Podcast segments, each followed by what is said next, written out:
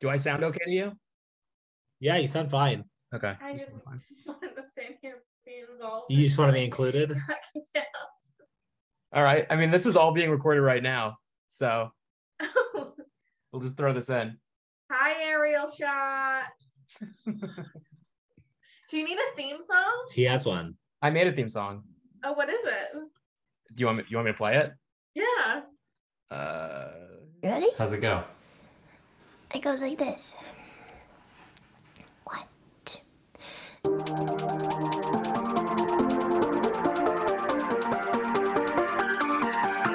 At some point, you gotta decide for yourself. You can't let nobody make that decision for you. You want to win by one point or fucking 30 points, KG? You know your mom's tits, they're fake, totally fake. She made one bad decision at 19. Two bad decisions. All right. That's as good a place as any to start start this podcast, which is uh, the first aerial shot podcast. Maybe there'll be more. The way it's going so far, maybe not. Uh, so last week, I think let's get to the beginning. Last week, A24 list was released by Vulture, uh, and that was written by Nate Jones. And Jake and I had some opinions on it. Uh, Thoughts even. we oh, this is Jake Richards, by the way. I'm Greg Gottfried. Uh, That's and true. We appreciated the list, which ranked how many? The top, well, all 113 A24 movies, uh, and we've both seen not all of them. And we decided to make our own lists because that's that's what movies are for to rank and pit against one another. That's true. That's science. Do you have any takes on the list that you wanted to get out there before we get into our? Uh, immediately, uh, my first uh, gut reaction was that Hereditary is entirely too high. That's a Mhm. bad movie. I don't know why it gets so much love. Makes no sense to me. Um, and Marcel was too low. Well, Hereditary was the number one movie on the list, which was Ludicrous. bold. I mean, I like Hereditary more than you, but it's not even in my top ten. Uh, I yeah. didn't even like it. and Marcel was at 42, uh, which was a move, quite something. Because Uh, the idea that there's think 41 movies better than that, that's just and, and all made by A24, like just unrealistic. And one of them, Spring Breakers, yeah. really? And since we're two men with a pod with a podcast right now, uh, we're gonna reference Letterboxd because those all go together. And Yeah, two men with two men with uh with newsletters who are doing a podcast. yeah, just real Real white activity here. of ourselves. And uh, Marcel the Shell, I think you gave five stars, right? Oh, had to. A movie that I've been trying to tell everyone to see, and very few have. But you and and your fiance, I was about to say girlfriend, fiance Erica, uh, both greatly enjoyed it. Yes, we went and saw it with uh her sister and then her sister's boyfriend, and they also loved it. Charming as hell motion picture. Yeah. Uh, all right, let's let's get into the list then. I'm trying Let's to do it. I have to say Let's- about it. Let's mean- talk film. we'll we'll get into some of my opinions. I agree with the Marcel the Shell thing. That's going to be on my list somewhere. Um, there are a few others that bothered me. Everything Everywhere All at Once was definitely not high enough. Not even Uh, close. But let's. I think the best way we made a list of twenty each, but because we don't want to have a podcast for three hours, we're just going to do our top tens. But maybe we read out our twenties to elevens just just for the people to know that.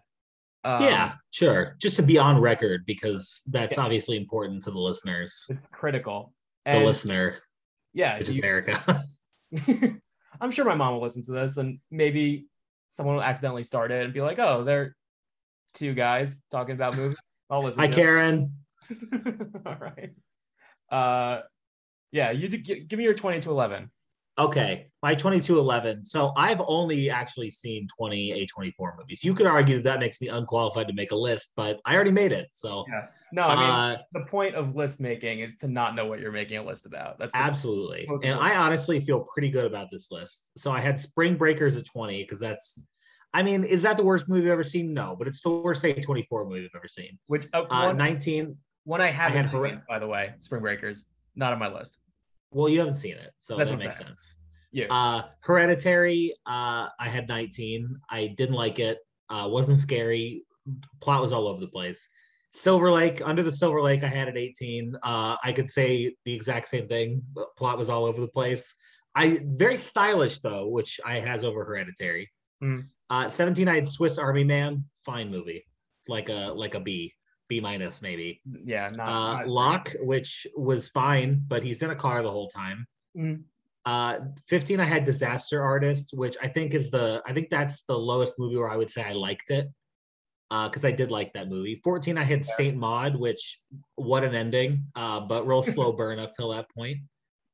Uh, 13, I had Uncut Gems, which gave me a panic attack for two hours. Uh, 12, Killing of a Sacred Deer, which is uh, inexplicable. You just, I feel like you just need to see that movie. Yep. And then 11, I had Room, which felt too low to have room, honestly, but I like all the other ones better. So, yeah, and here we are. Room, not the room. Very different movie. yes, just Room. The one that, um, uh, the little boy, what's this, what's that kid's name? Jacob Tremblay. Jacob Tremblay. He's in it. Yep, and Brie Larson won the Oscar for it. And True. then he's been demoted to YouTube and Marvel movies and car ads. So it's been a bit of a bummer on her side, but she had one good run, I guess. Uh, I'll give my 20, number 20 to 11, and 20 is First Cow, a movie I don't, you, you haven't seen, but I haven't seen, I heard good things. very good. Uh, it's a slow burn um, movie about a cow. Um, you know, you got to see it if you want to know more. 19, Come On, Come On, which came out recently. Uh, that's a Joaquin Phoenix movie. Really, really good, really sweet. A little too saccharine for my taste, but still really good. Uh, Killing of a Sacred Deer. I liked it more than you. I have it at 18 just because I've seen more A24 movies. I think my number was 53. So, yeah, that's what I'm doing with my time. It's a good Uh, movie. 17 eighth grade uh bo burnham's uh first movie and it's it's exhausting but it's really good uh 16 uncut gems 15 hereditary 14 minari which i was kind of surprised it didn't make the top 10 but i think that just goes to show you how good a24 is uh 13 a ghost story which i do think you need to see at some point uh 12 Oh, under the silver sad. lake which i love under the silver lake uh it's just a mess and it's nuts and it's Andrew Garfield giving my favorite performance from him. And then 11, Marcel the Shell with Shoes On, uh, just missing the top 10 for me, but I've seen it twice already this year, so definitely a fan. It's a great movie. And uh, I mean, Under the Silver Lake's very stylish. Like the cinematography is very good. Yeah, I just like didn't think the plot made a lot of sense. I agree, but I almost didn't care. It was one of those like it was a, it was a story of vignettes basically, and I was enjoying the vignettes so much that I was into it. Uh, That's fair. I think I need uh I think I, thought- really gotta like the vignettes. And I didn't like the vignettes that much. yeah, and I don't know. I was just it, it came at the right time. You know, I wanted a weird movie. I saw a weird movie. Uh, so I guess we'll just jump right into the top ten. I'm sure I'll put some sound clips in here, you know, to balance balance it out a little. If not, don't hold that against me, people listening. Um, we'll go back and forth, I guess. Do you want That me works for me. You want me to start, or you want to go? Uh I can start. Okay. And then what if I I can start and then you can say where you had that movie ranked if you have it ranked. okay, that works for me.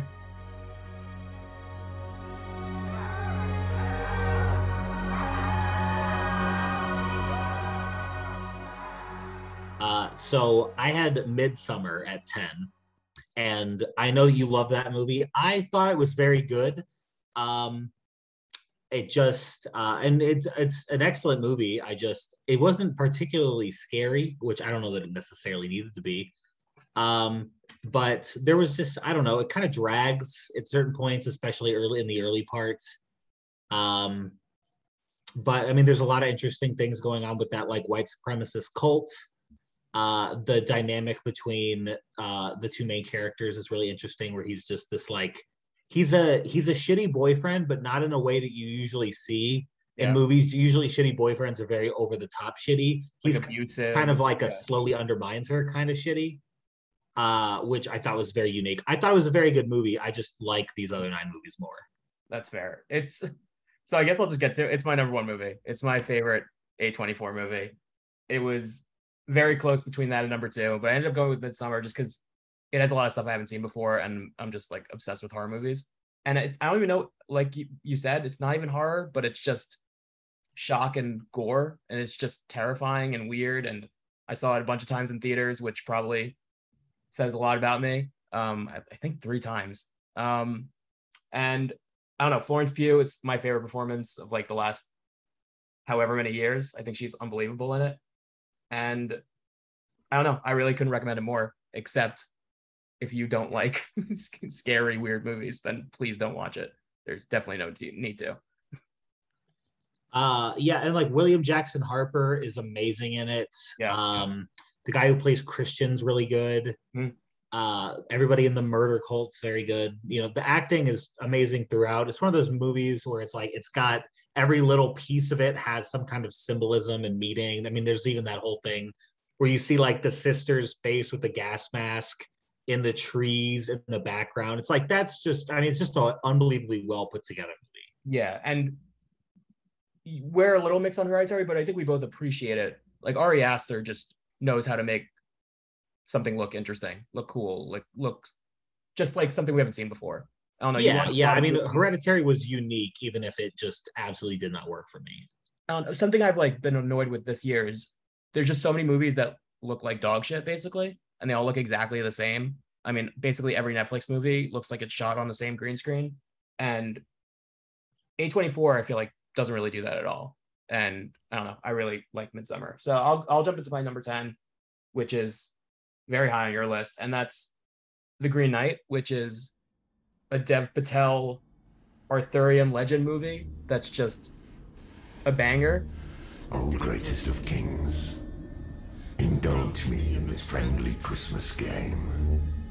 Let whichever of your knights is boldest of blood and wildest of hearts step forth, take up arms, and try with honor. and it's weird as hell. And I wish more people saw it because I feel like it came out near the end of, I guess we're still in the pandemic, but near the end of the epicenter of it, I guess. And it's just, it just looks amazing. David Lowery, as director, is just, you know, doing whatever he wants. And I don't know, where do you have it?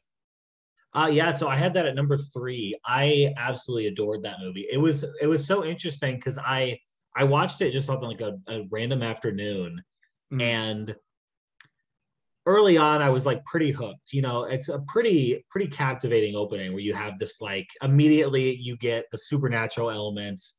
You immediately get like, oh, this is kind of like I can tell that this is sort of Knights of the Round Table without that necessarily being confirmed. There's supernatural elements and then it like in the middle you it feels like it's losing the plot and Yeah. you're like what's going on here like this guy's kind of a douche uh like why am i rooting for him? Like he just keeps messing up. He's cowardly. He is kind of a loser. And the ending really ties it together so perfectly that the it makes it really just puts the whole rest of the movie in such a new light. Like i i don't think i've ever had a movie where I was so unsure on it halfway through it and then ended up loving it so much. I don't know if that's ever happened to me before. No, I'm gonna say I saw that I saw it twice in theaters, and the first time I saw it in the middle, I got a little, I wouldn't say bored, but I was like, where are we going with this? Like, what's what's happening? And you know, I I don't know if you were, I was a big like King Arthur person growing up. Like I read all the books. Like I was, you know, that was something I nerded out on, and this was so drastically different than all of those because he's just, you know, a, a basically a nepo a nepotism kid. Like he's just a piece of shit, and he's just he's not acting how you would expect, you know, a legend of the round table to act. He's just kind of a jerk and he's just trying to make ends meet and make himself look good in all, at, at all times. And I don't know, the second time I saw it, it really all clicked into place where it's like, oh, he's just he's learning how to be a person right now. And it's definitely it felt like a 21st century story in this like old fashioned tale, I guess. Like Yeah, felt I mean- even though you know he's it's so far a lo- long ago or you know it's a fairy tale basically Yeah, I mean, you know, it's it's absolutely uh definitely very relatable. Uh I mean, you're kind of watching him, yeah, like you're you're sort of watching him learn how to be a good person and what that looks like and what that looks like when nobody's around and nobody's watching you because Yeah. he's you know there that's where that's you know really where the where greatness is kind of shown is when nobody's looking. And and so obviously he just keeps stumbling and messing up but at the end of the day you know not to spoil anything but kind of the, the fact that he's a douchebag at the beginning is the whole point. Yeah. um and i just yeah it's such an interesting ending and such a good plot twist with the identity of the green knight. Uh the whole thing is just so good. And it's a bit of an open-ended ending. I mean, I don't want to get into it for people who haven't seen it, but it's it tells you what you need to know. Like it ends Yeah. and it's satis- like I was satisfied with the ending. I wasn't like bummed that it was over. I guess it, it worked perfectly. No, yeah, I thought the ending was absolutely perfect. I would would not have changed anything. Um, yeah, there's there's definitely some very weird scenes in it. There's some very funny scenes in it. Yeah. It was definitely a lot funnier than I was expecting for like a medieval A24 movie. I was definitely not expecting to laugh nearly as much as I did. But yeah, there's a there's a lot of great performances in it. I always forget who that like annoying kid is, the one that plays the like Oh, Barry beggar. The one that plays the the the like thief kid. Yeah, Barry Keoghan. He's in Sacred Deer. Uh, Yes, that's what it- I- He's, he's got one of those faces where you're like, I know you. It's so punchable. It's a punchable face. It is a punchable face. He looks And- like a little twerp. He knows exactly what he's doing. I mean, he's great in it, and he's in. Yeah. Uh, he was in something recently too. He was in a. He plays a phenomenal twerp. That kid. Oh, he was in a. He's Joker. He's the new Joker. Uh, He's the new Joker. yeah, he was in the Batman. I mean, if you haven't seen the Batman by now, for anyone out there, he's he's in it for like a second, but they're definitely setting him up for the next movie. Oh, So- I have not seen the Batman yet, but I I don't care that that's not going to be a huge spoiler for me. That the kid from the Green Knight is the Joker. Yeah. What a what a specifically Letterboxd esque spoiler that no one will care about. No, I think I'll be all right. I don't think that'll ruin Leto. the movie for me when I inevitably or eventually see it. All right, let's get to your number nine, which is uh, I think the movie we've quoted the most. Oh yeah, it's uh, the most. I yeah. So uh, no, I have the lighthouse at number 9 Mhm. Uh, just a phenomenal picture. So absolutely batshit insane. Yeah. The weirdest movie I've ever seen. We uh, watched it together. We watched. we it. I- did. I've seen it before, but we watched it together a few months, semi recently. Yeah. Yeah, not too long ago. Definitely within the year. Yeah. Um, and it's really funny to me that Allie hates it. Mhm. Um, it's definitely you know if you're not somebody who likes unconventional movies, probably not going to be your cup of tea. Um, it's yeah, it's such a fascinating. There's so much subtext in it that I mean, you could write several think pieces. I would never recommend anyone write a think piece, but Yeah. you certainly could about the Oh, movie. you're a It's big got- guy. You love it. Oh yeah, I just I love when love when people just ruin movies. You're really our uh, Bret Stephens. Yeah. Uh yeah, the Bret Stephens of movies. Yeah. Um, but yeah, it's there's so much subtext in it. There's every single thing that Willem Dafoe says in it, you could quote. It's just he he's an absolute star in it. The fact that he didn't win several Oscars for it is a travesty to the Academy. Yeah. Uh, you know, I'm putting a clip of his Hark speech right right here. Let Neptune strike ye dead, Winslow! Hark! Hark! Triton! Hark! Bellow! Bid our father, the Sea King, rise from the depths full foul in his fury. Black waves. There. Yeah, for four minutes, the whole Yeah, thing. The whole the whole thing. That's one tenth of the whole episode is just him doing his Hark speech. Yeah. Um, yeah, I mean, I fucking love the lighthouse. Um, Robert Eggers just he just goes for it, and uh, He I love doesn't it. miss. And I mean, we'll get to his first movie later, but he also just made recently. I forgot the name of the movie. Um, The The Northman, Northman? which we saw, and it's not Oh. A24. It's uh, it was Focus Feature. It was different. Distrib yeah, Focus Features under Universal. Um, but I mean, that would be on our list up there if it was an A24 movie. He just makes weird period dramas. Except this one, after seeing his first movie, you'd think he's gonna make like this dark, stormy, scary type of story, and it is some of that, but it's also really hyster- It's really funny. Oh, it's so funny. there's like there's dance, there's weird dancing, there's weird music cues, there's a lot of farting, a lot of flatulence jokes. So much farting. uh yeah i mean it's just it's it's exhausting in a good way it's just a lot and Yeah, a lot of everyone it. exactly what you'd expect from two guys on an island for weeks by themselves. It's basically summer camp for these two guys. That's what summer camp was like. Sure. I mean, I don't know what summer camps you were going to, but yeah a lot of mermaids a lot of you know just a lot of a lot of lights that you look at and do stuff to. A lot of Uh, drinking turpentine. yeah sometimes you're thirsty. Uh all right i'll get to my number nine which is the exact opposite of the lighthouse and that is moonlight. I guess they both have light in the title. So i love moonlight. I just like some of these other movies more. Um i mean moonlight's you want to go first since it's up there for you Yeah, so yeah, I have Moonlight at number one. I just, it's so, it's one of those movies where you're just like, I really feel like every line, every frame, every decision made with that movie is just perfect. Like the, all the acting and it's unbelievable. Um, the cinematography is unbelievable. It's such a good, but like subtle way to show this, you know, this coming of age story, I guess you'd call it. Mm. Um, and I just, I don't know, I, I really didn't feel, I didn't feel right putting any of anything else above it because I was just like, well, that's about as close as you get to a perfect movie, I think.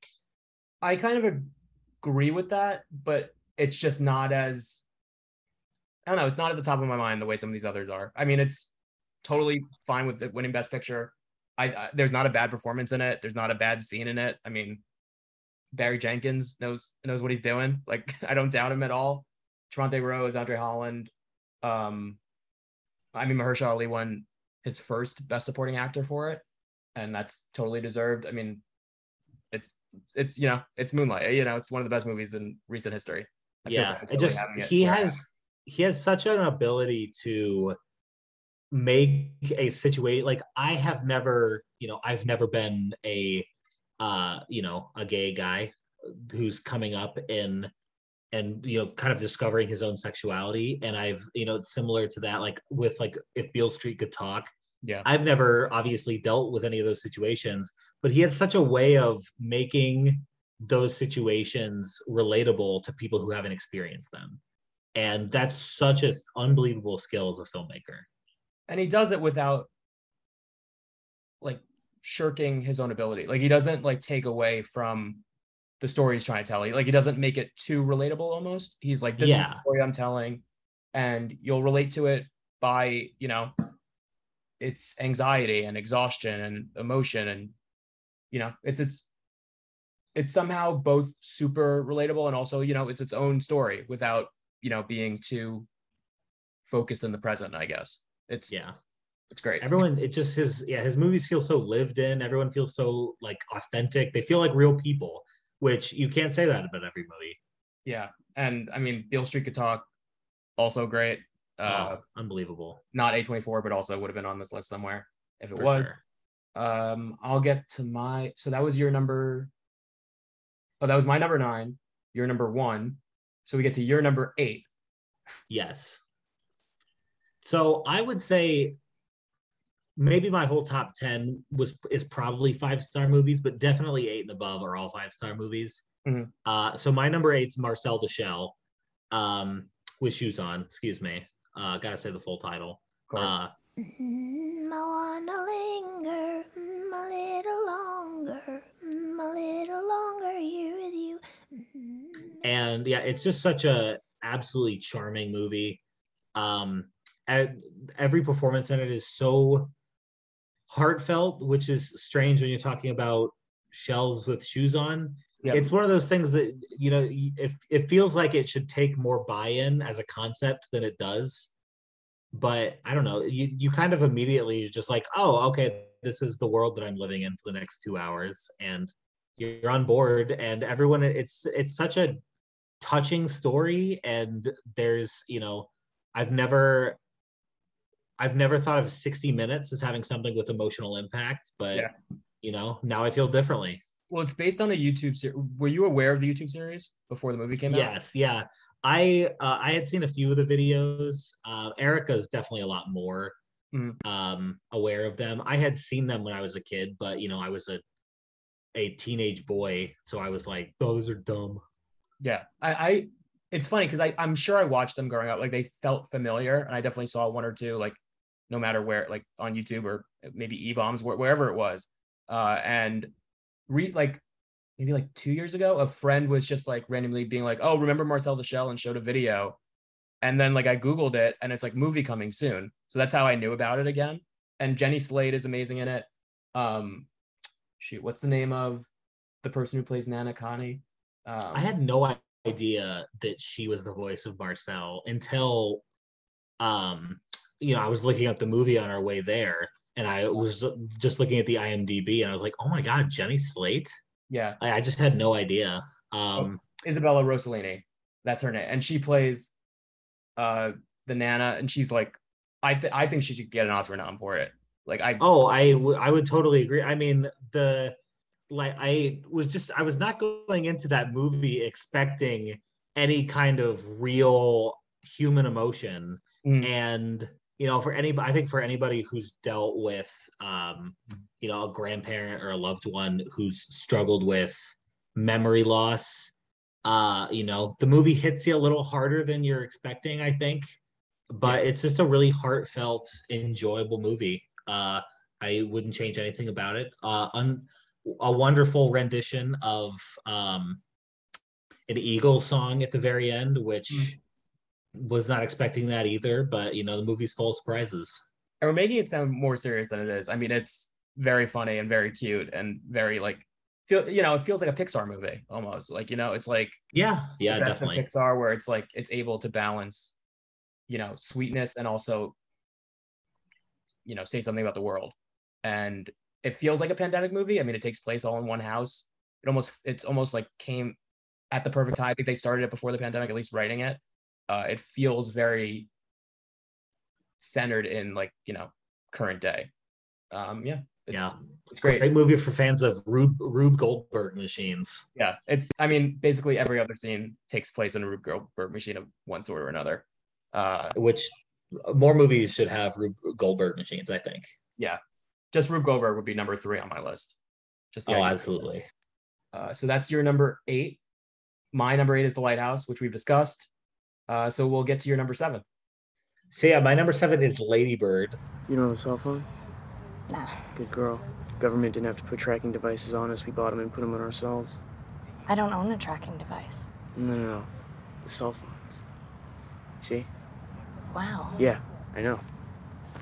I mean, you'll have one eventually. Everyone's gonna have one. And then it'll be a matter of time Before what? before they put them in our brains.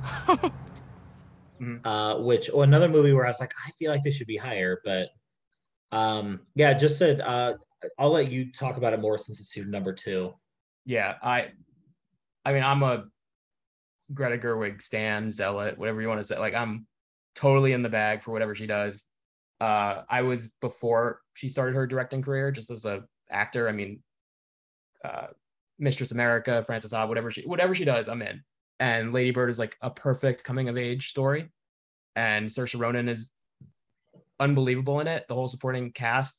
I don't. There's something about it that just feels real and feels lived in, as opposed to like a lot of coming of age stories where it feels. I'm trying to think of the word that it is. It's just like vague almost. It, it, but this is so specific in the comedy that it finds, and so specific in like the little details that I love it. I mean, it's one of my favorite movies of the 21st century, and it very easily could be my favorite A24 movie. Uh, it's Yeah.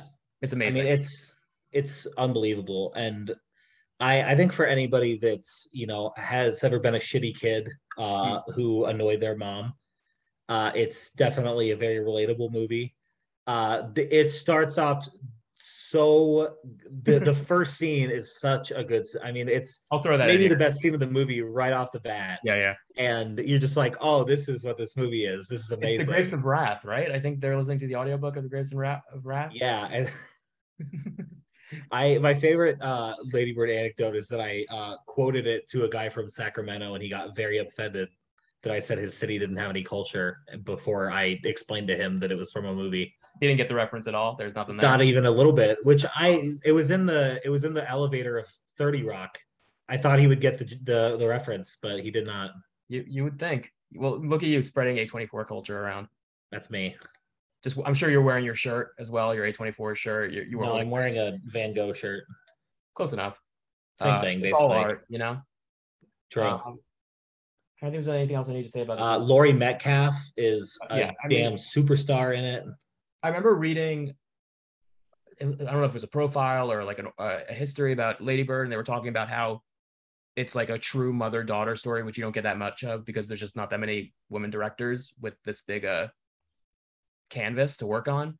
And I'm just glad Gerwig's making movies. I mean, she's going to star in White Noise coming out this year. She has the Barbie movie coming out next year, which I cannot wait for because it seems I to be. I wasn't sold on that movie until I started seeing Margot Robbie and Ryan Gosling doing press for it, and I was like, "What is this movie?" apparently it's like inspired by the Truman Show. Like I think it's gonna be out there. Like I don't. It's not gonna be like a Lego movie esque. I guess the Lego movie's good, but like you know where they're just cashing in on like IP. It seems like she has an Yeah. idea for it. I mean, she could do whatever she wants after Little Woman made so much money and Lady Bird was a success, and she's you know she's a, a Yeah, real she, she's a a star, so she can do whatever she wants. So the fact that she's making this Barbie movie makes me excited for it. But yeah, Lady Bird's amazing. It's so funny. I Yeah. there's so many good lines in it. And and it crescendos with a Dave Matthews Band song, which not many movies can do.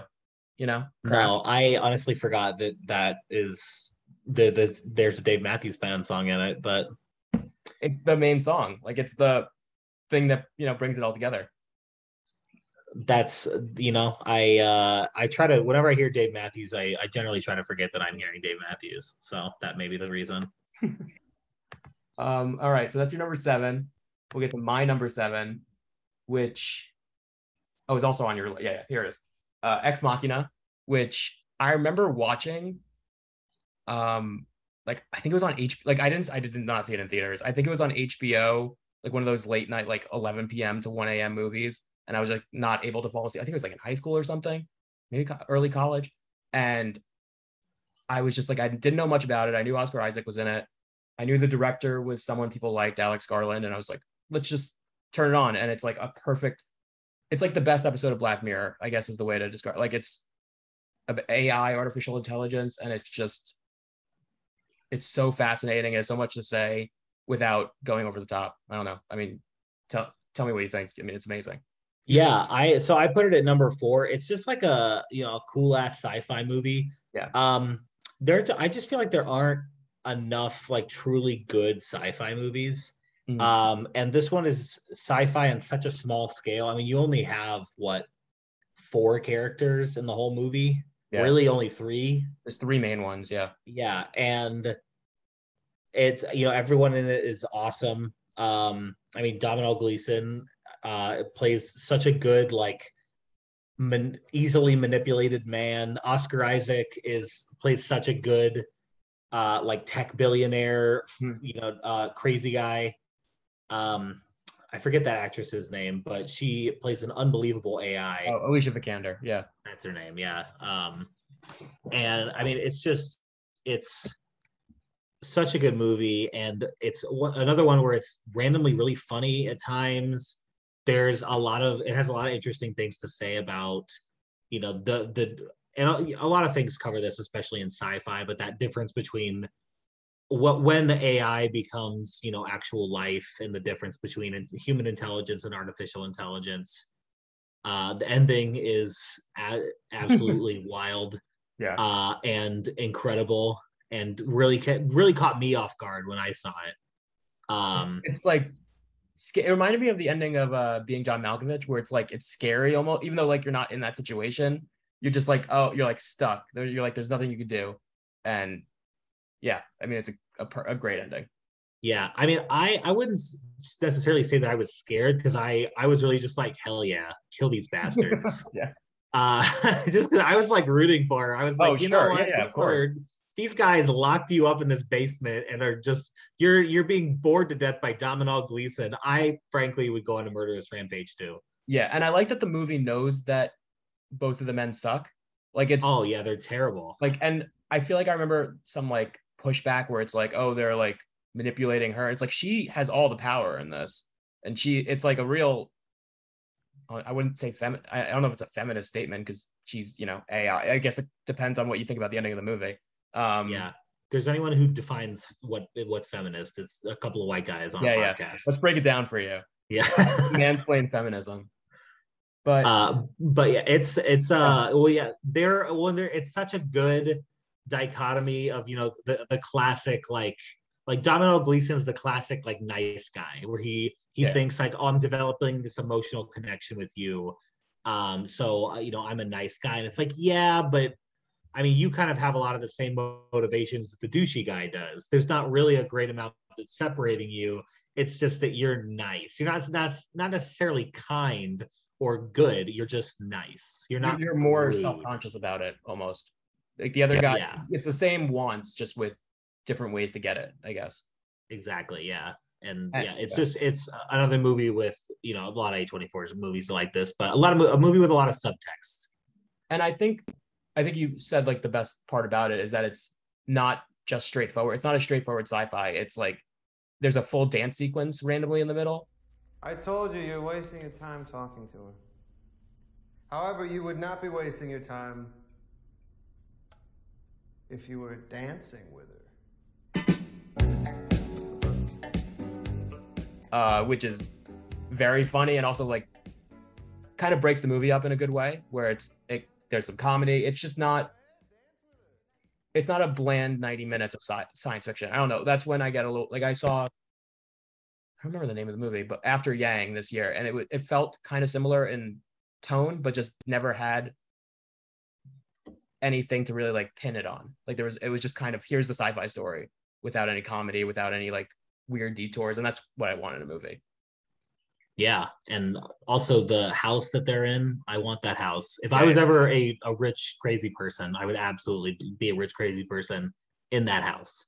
Well that's what i'm getting you for your wedding. That's your gift. perfect. I'm getting you that house. I can't wait to go crazy and build a robot in my basement honestly that's that that's where it's all going for you. That's that makes sense. that, I- that I could- haircut I feels like a see that. billionaire haircut you know?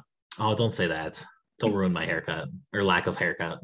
This uh, people on a audio medium love hearing about what the people look like. Um blue hair. all right so that's my number seven. I feel like we're, we're moving along. Number six for you is green room. Here we go.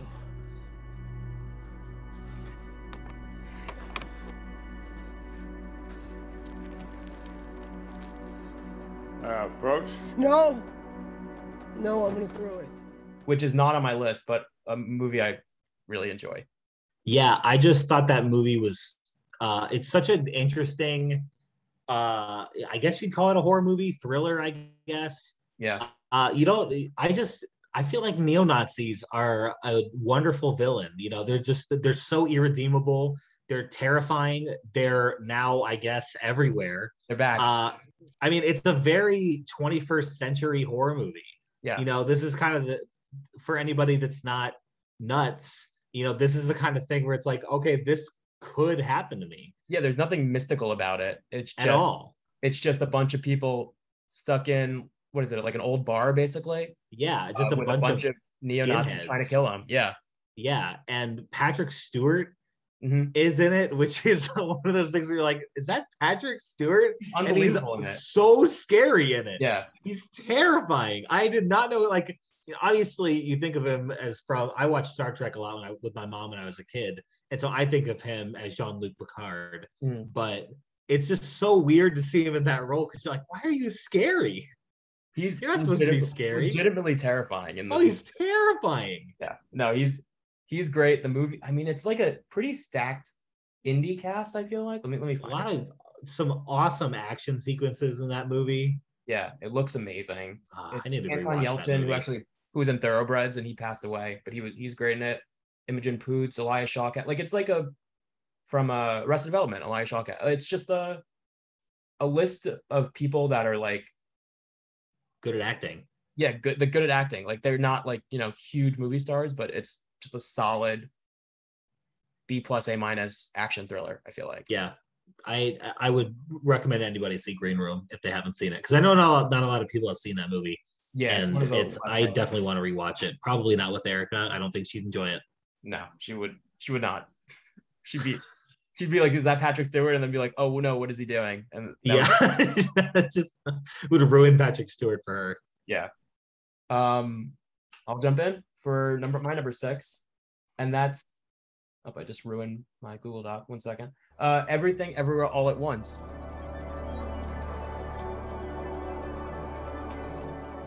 Which is a pretty good movie that we both enjoy. Uh, oh man, yeah. I so I had that one at number two. It's my Um, second favorite movie of this year so far. I mean, there's plenty of time left, but it's right up there. And it features three, at least four, like perfect performances. Oh yeah, every is everyone is so good. it. Um, trying to think. There's, I mean, what's the Waymond? I'm trying to find his real name. Uh, but he's, I mean, it's an action comedy drama. Like it's everything. It's ever. It's literally everything, everywhere, all at once. Like what it's trying to do. Uh, Ke Huy Quan and Jamie Jamie Lee Curtis as like the quote unquote like villain for a second, and then she's like, you know, it's it's so creative it's so interesting it did well in theaters which is fun like it actually people saw it it made a lot of money the daniels i, I hope they do whatever you know whatever they want to do because they are insane people and i'm, I'm glad they're making movies Yeah, it's kind of it's like four movies at once where you have like the kind of the sci-fi multi-dimensional stuff. You've got the uh, you know, the whole relationship between, you know, another movie with a really, really interesting mother-daughter yeah uh And- relationship. yeah and like grandparents mother daughter relationship like how it Yeah, uh, you know, yeah, that's it all stems gener- yeah, from, if uh, you could if you wanted to summarize the movie in two words, it would be generational trauma. yeah Uh I mean, But it's it's also funny. It's also uh like out it's also risque. Like it's it's everything. Like it's I don't know how else to describe it. Yeah, and you know, we haven't even touched on what I think is maybe the strongest element of the movie, which is the relationship between uh, the two, the main character and then her husband. Yeah. Which is, I, when you're watching the movie, it's the first half of it could not be less romantic, other than the fact that her husband is a supportive, wonderful guy. Not a romantic movie at all. Yeah. And it just, I mean, it's got one of the most romantic lines I've ever heard in a movie. It's just absolutely heart wrenching. I, you know, you don't. It's he's a good dad. He's a good husband. He's just a good guy. You know, everybody needs a Waymond in their life. And it's it's interesting how it it's not like it doesn't start off happy. It start starts off with everyone stuck. And by the end, they're still kind of stuck. Like nothing really changes, at least physically, but mentally everything changes. You know, it's it's this real inter- and it's also interesting how like the movie only really takes place in one place, an IRS building with everything else happening around it. It's very grounded for how absurd it is somehow.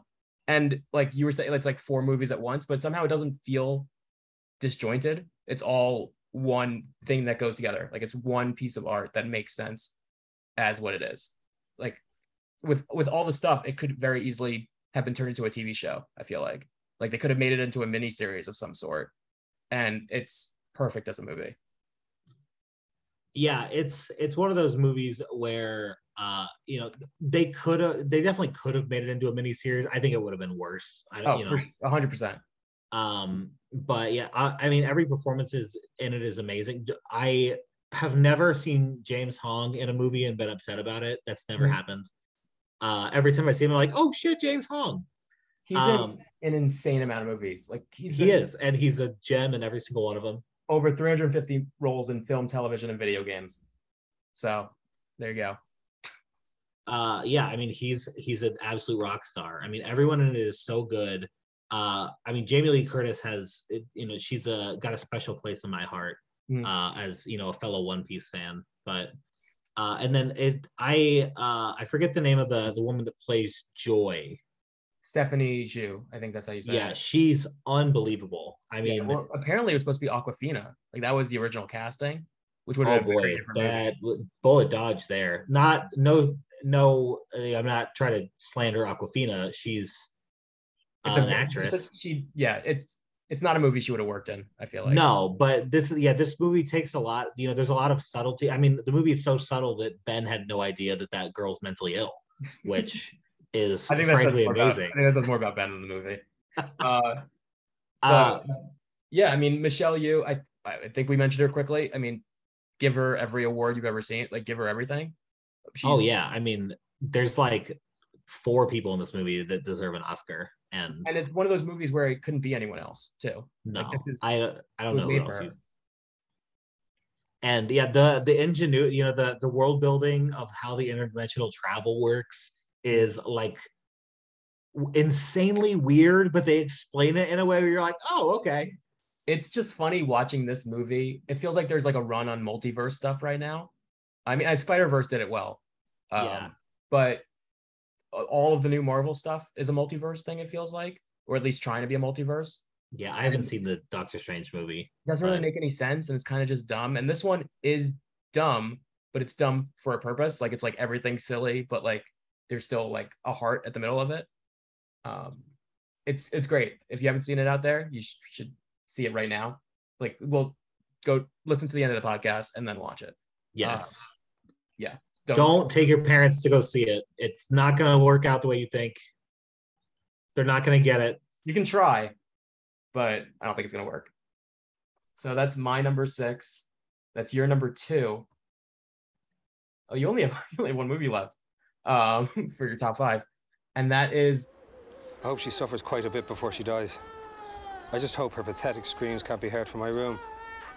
Because I was thinking about having a lie down, and I need peace and quiet. I was playing golf, and I'm quite tired. The last thing I need is some woman dying slowly and loudly. I can't hear you with all the screaming. We'll talk some other time when it's quieter. we have the same number five which is adorable oh we do that's true that's funny i didn't even notice that and that's the lobster which is uh i'll let you start it's a, it's a movie for sure Yeah, it's uh another movie with uh same director as uh Killing of a Sacred Deer and also The Favorite, which is a, quite the detour. yeah Uh but yeah, it's it's a it's so good and so weird. Uh it also does kind of have somewhat of a heart to it where he is, you know, sort of just this like lost, lonely guy who just seems to want some kind of connection and meaning and purpose um but yeah it's it's uh deeply strange in a way that only yorgos can pull off uh but i i really like it and i, I know that you're a bit a big yorgos fan so i'm i'm sure you have thoughts I do love Yorgos. It's I think the best way to describe I saw this movie when I was in London. I was taking a film class, as you know, as one does. And they split us up all into different groups of like three or four students. There were like 20 kids in the class, and each one had to go see a different movie in theaters. Um, just and then we'd come back and describe it and talk about it, which is a, a, a pretty good assignment, I would say. And our group got the lobster and we saw it we watched it in theaters we left the theater and then someone i was in class with who i don't know anymore so this is exactly why um said we all hated that movie right we just looked at looked at me looked at the rest of the people and was like we all hated that movie right and i was like i i think i loved it like it's one of those movies where you're like almost feel weird recommending it like i i don't know what to i don't, know how to recommend it because it's so odd it's like it's about someone who may turn into an animal or like a hotel where people can turn into an animal if they don't find love. It's a perfect like dating app satire in a way uh, because everyone everyone's lying to each other or at least fibbing to each other. And you know New, the new york dating scene there's a little bit of that. And it's a comedy it's dark it's a bit gory. I mean it's probably the eighth the first a24 movie that i saw and i was like oh this is the a24 brand and it kind of went from there. Uh, because I, I had seen room i'm trying to think if there's anything else i had seen beforehand. I never saw spring breakers before that. I think it may be the first a24 movie that i knew was an a24 movie. And then i loved it and i've seen it multiple times since and i tell everyone to watch it even though no one, not everyone loves it. I guess it's a very divisive movie. Yeah, I I think every single time I've ever walked out of a movie and someone has said we all hated that, right? They have been incorrect. Yeah. I And the same thing with you mentioned it before with Allie and the Lighthouse. She said we both hated that, right? And I was like, no, that was that was fucking awesome. And I literally Yeah. two nights later again. Um, I went to go see Sorry to Bother You with my family, and my dad walked out and was like, "We all hated that, right?" And I was like, "No, I think that's going to be my personality for the next two weeks." Yeah, it's great. Not day Yeah. but great. Um, Yeah, but yeah, Colin the Farrell. We we mentioned Colin Farrell, Rachel Yeah. Weisz, John C. Reilly's in it. I mean, it's just it's a loaded cast. It's the dialogue's weird as hell. I, I love it. Sorry. yeah, he's he. You know, I don't mean this in any way to disparage him, but he uh his dialogue is almost it's a little like Sorkin esque, where it's like very direct and yeah, it's a it's it's only it, you can only people only talk that way in movies obviously like no one's gonna talk in real life like they would in a yorgos mo- movie it's but so it's- straightforward. That's like the perfect. yeah wes anderson-y too kind of where it's just it's very even the dialogue is stylized in a specific way Yeah, it's very dry. um very unbelievable a really really fun cliffhanger ending where you know you could really up for interpretation about which that way, which way that goes i think reasonable people can differ on uh, exactly how that movie truly ended Yeah. Um, I mean, I wrote an aerial shot post about Colin Farrell, who's my favorite actor right now. Like, I don't think there's anyone even close. He has the Banshees of Inisherin coming out later this year. He's great in After Yang, even though I didn't love the movie. I watched In Bruges again recently, which is maybe my favorite acting performance. He's so good in that movie. It's nuts. Uh, yeah, Yeah. The Lobster.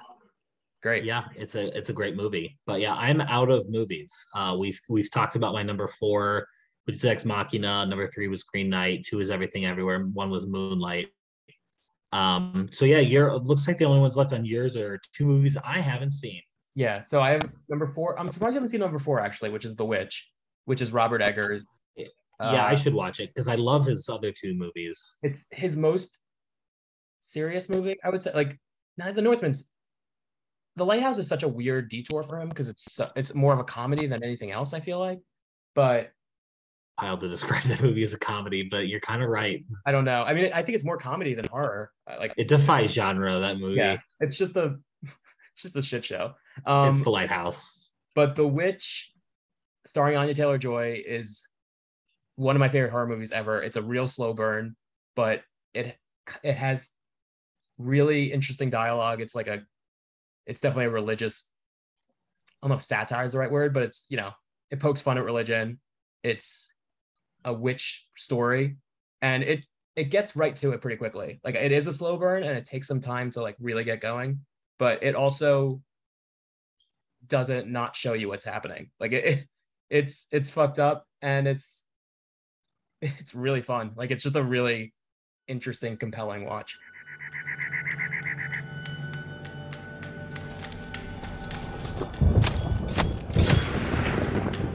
Uh, I think i'll definitely have to watch that the next time erica's not not in the house Yeah, it's it also has I don't know if it's it may be my favorite. I don't know, Midsommar's right up there, but it's one of my favorite A24 endings.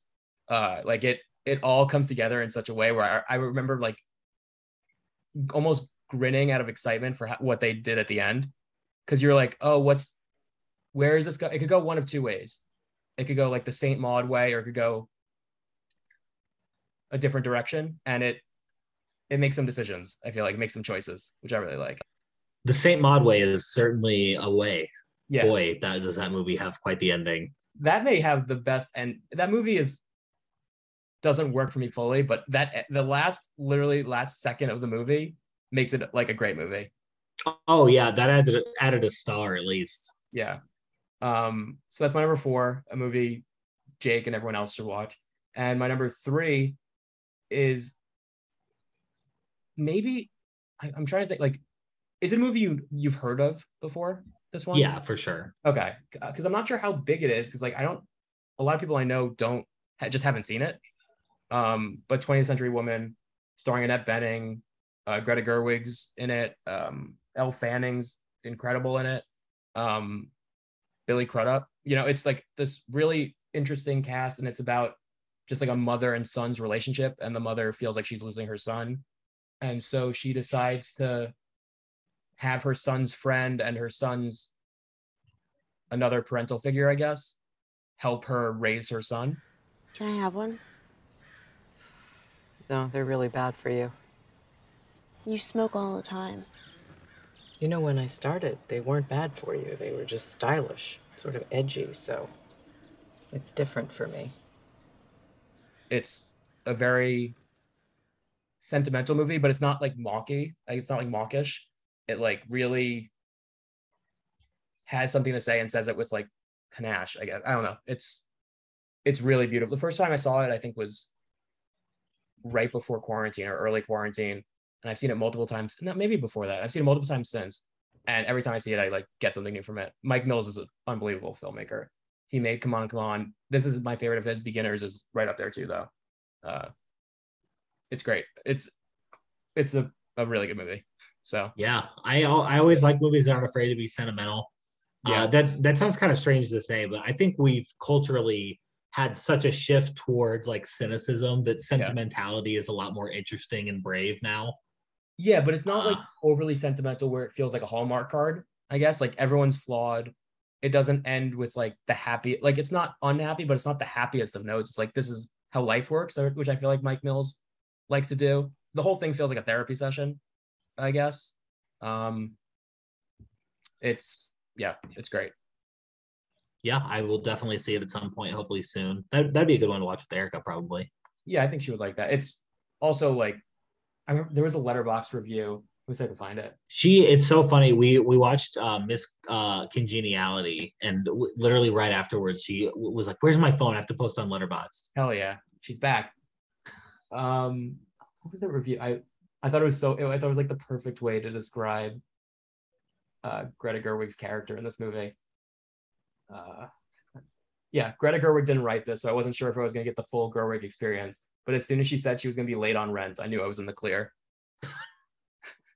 it's a real like uh Gerwig. She's playing, you know, the same character from Frances Ha, but that's also one of my top five favorite movies, so I'm perfectly fine with that. Um, yeah, those are our lists. I'm trying to think if there's anything else we need to say. I don't know how to end these things. Uh, s- subscribe. Go see Nope. go go see Nope. Give Jordan Peele more money so he can have a continental breakfast. Yes, and then whatever Keegan Michael Key is doing. Some some Netflix musical probably. Right, Some that's yeah it. TV show about friends, I guess. Yeah, he's in Wonka, the new Willy Wonka movie starring Timothy Chalamet. Is Timothy Chalamet Wonka? Yeah, it's a Wonka growing Origin up. story? The Wonka origin story. That's what the people are Why? clamoring for. That's for that? That's what the people want. They want origin stories. All right, sure. He's also, I mean, I'll probably go see it if I'm honest. I mean, I'm for sure gonna see it, but it doesn't mean it's gonna be good. Um, he was in that new Mike Myers TV show, which I never watched.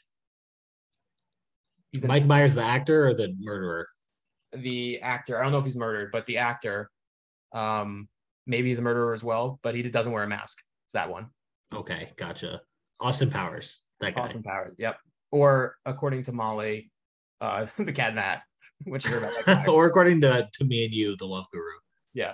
Oh man, I love the Love Guru. the Guru Pitka. Maybe I'll end this uh, episode with nine to five from the Love Guru. Oh, you absolutely should. Right there.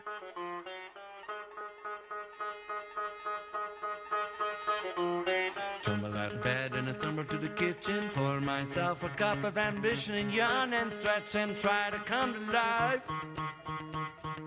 Jump in the shower and the blood starts pumping. Out on the streets, the traffic starts jumping with folks like me on the job from nine to five. Working nine to five. For